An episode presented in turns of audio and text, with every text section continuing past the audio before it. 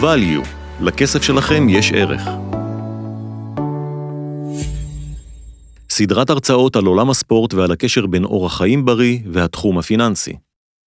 ברוכים הבאים לעוד תוכנית של בריאות בגובה העיניים, ואני שוב עם אייל המון, איש חינוך גופני ופיזיולוג עם ניסיון של שלושה עשורים בכושר קרבי בצה"ל ובאימון גופני במערכות החינוך. אייל, צהריים טובים. צהריים טובים, קובי, שלום. היום אנחנו הולכים לעסוק בה, ה, הפרק. המשקל שלנו. משקל, משקל גוף תקין. אז קודם כל נתחיל אולי עם ההגדרה, מה זה משקל גוף תקין? האמת, יש אה, די חילוקי דעות בין החוקרים לגבי מהו משקל גוף תקין, יש כאלה שיגידו בכלל שמשקל גוף תקין הוא כל משקל שבו אתה מצליח לחיות חיים בריאים. אבל אנחנו רואים במחקרים שככל שהמשקל נע למספרים מסוימים, החיים כבר לא כל כך בריאים שם. ולכן לפני הרבה הרבה שנים השתמשו בכל מיני אה, שיטות, אגב, הכל התחיל בכלל מאיזה חברת ביטוח, שרצתה להגיע למצב שבה היא, אה, מה שנקרא... מגדירה את ה, את ה... בעצם את ה... נקרא לזה על הסקאלה, מי בן אדם בריא, כשברגע אדם... שהיא מקבלת אותו אה, לביטוח, מאחר ואני עוסק בתחום הזה, אמת. אז אנחנו, חברות הביטוח, יש BMI, שזה אחד BMI. מהדברים שחברת הביטוח בודקת. זה באמת אחד המדדים העתיקים שהשתמשו בו. הוא מעניין, מדד שבו... מעניין, הייתי בטוח שזה משהו חדשני. לא, אנחנו לוקחים למעשה את... אה, הוא מדד, מה זה BMI? זה, קודם כל זה body mass index, זה מדד למסת הגוף. אנחנו מדברים ב-BMI על משקל לחלק לגובה שלנו במטרים בריבוע. ול-BMI יש דבכים. הטווחים של ה-BMI בטווח התקין, אם אני אחלק כרגע את המשקל שלי, בגובה שלי במטרים בריבוע, לצורך העניין שוקל 90, ואני בגובה של מטר 83 סנטימטרים, אני אעלה את זה בריבוע, אז אני אקבל סוג של מספר. כל מה שנע בין 18.5 ל-25 נחשב למשקל גוף תקין לפי אותו BMI, אז לצורך העניין, לפי ה-BMI, אני נחשב לאדם בעל רמת השמנה. נכון. אז ה-BMI זה מונח שלאט לאט פס לו מן העולם, מה שנקרא ביי ביי ל-BMI, והיום אנחנו הולכים לדרכים שהן קצת יותר חכמות, והן לא מתייחסות אלינו למעשה כמסה, אלא כמסת גוף רזה. דרך אגב, כשאתה אומר ביי ביי ל-BMI, כן. זה מאוד מעניין, כי הרבה פעמים הייתי מגיע לחתמת, אותו תפקיד שיש בחברת הביטוח, שאותה גברת או אדון שמחליטים באיזה תנאים האדם מתקבל לביטוח. ואתה אומר, כן. תקשיב, ה-BMI שלו אה, מאוד גבוה.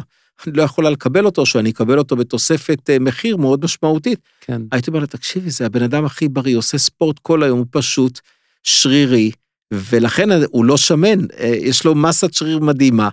ו... אין ספק. כל מה שעשו עם ה-BMI, פשוט חיפשו דרך קלה ומהירה לנבא את הסיכון למחלות לב, ואז הגיעו לאיזה נוסחה כזאת. אבל אנחנו יודעים שהמשקל הוא מורכב מכמה פרמטרים, ויש חשיבות אם מקורו בשריר או מקורו בשומן. אז מה, מה עם השיטות אה, המדידה שנהוגות היום? אמרת היום כבר אומרים ביי ביי ל-BMI. אה, ביי ביי ל-BMI. אז כן. מה היום? מה נהוג היום? היום נהוג לעשות אה, שיטות נוספות, יש שיטה שנקראת BIA, או Bio-Impedance Analysis, אנחנו עושים את זה תחת אה, התנגדות חשמלית, שבה אנחנו יכולים אה, לזהות אם אדם מסוים מקור המשקל שלו הוא במסת גוף רזה, כמו שרירים ועצמות, לעומת שומן, כי ברגע שאנחנו מעבירים זרם חשמלי דרך הגוף, אנחנו יודעים ששרירים הם 75% מים, לעומת ששומנים זה רק 20-25% מים, אז כביכול השומן מתנגד להולכה החשמלית, ויש איזה אלגוריתם שהמכשיר יודע לחשב עבורנו, אז אנחנו מתייחסים היום לדבר שנקרא בדיקת התנגדות חשמלית. אז רק אנחנו מדברים באמת, ראיתי, ב... ו... בד... ראיתי, אני חושב, בסופר פארם, או באחד מה, מהמקומות, כן. משקל שבעצם אה, משקל פשוט, שאומר לך גם שאתה עולה עליו, אמת. יש איזושהי הולכה, זאת אומרת, זה לא משהו, איזשהו משהו מסובך. לא, ו... זה לא מסובך, אפילו לא מסוכן, לא מרגישים את הזרם של החמישה או שבעה וולט שיש שם. מדובר בהתנגדות חשמלית מאוד מאוד פשוטה, שהגוף, המכשיר יודע לחשב ממנה כמה אחוז מהגוף שלנו מקורו בשומן וכמה במסת גוף רזה. הבנתי.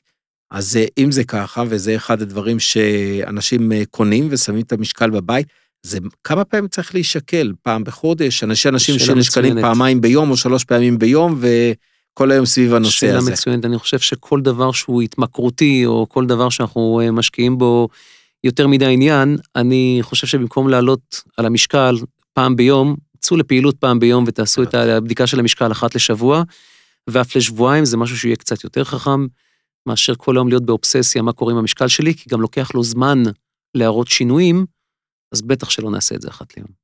הבנתי.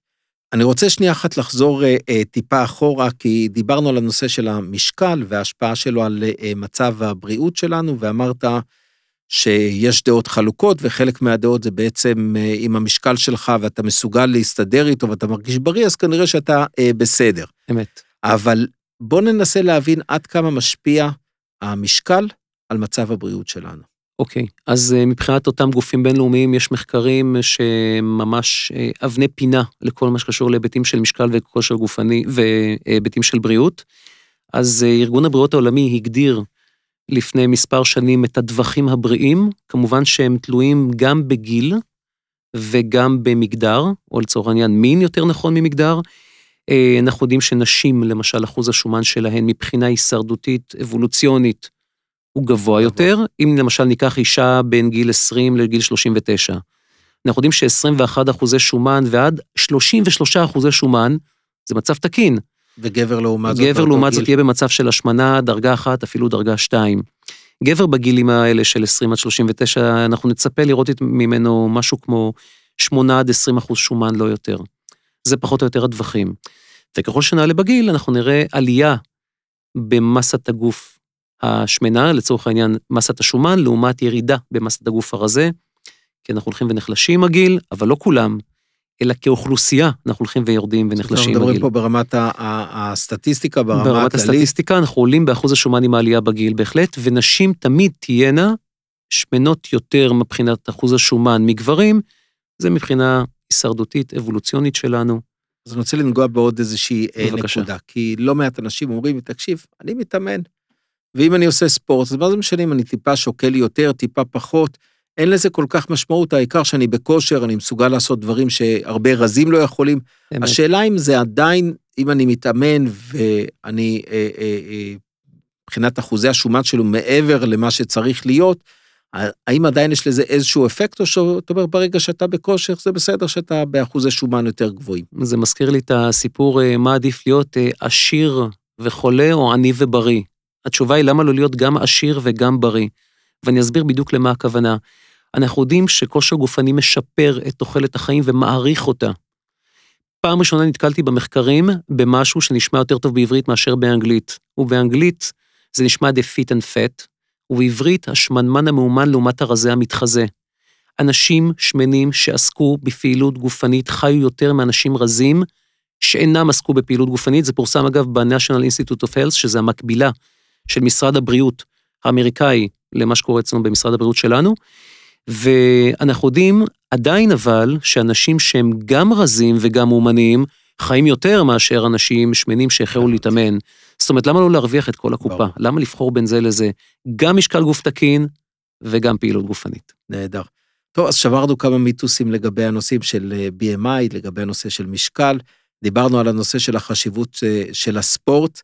אה, ובטח ובטח על החשיבות של אה, משקל גוף אה, תקין, על ההבדלים בין גברים לנשים.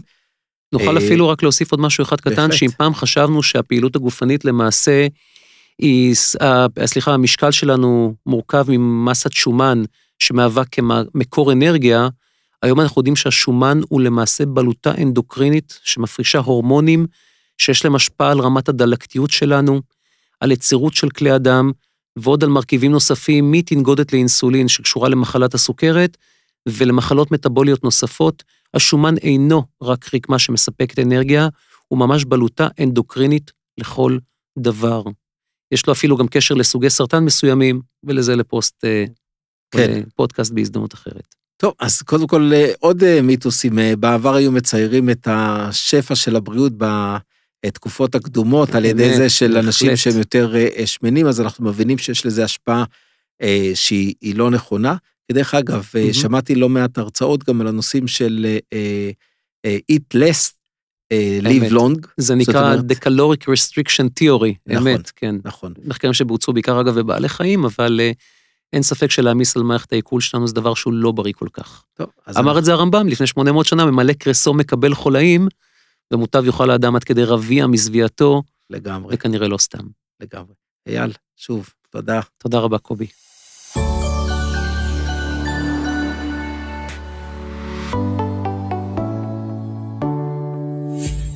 כל הנאמר בתוכנית מטרתו הגברת הידע הפיננסי.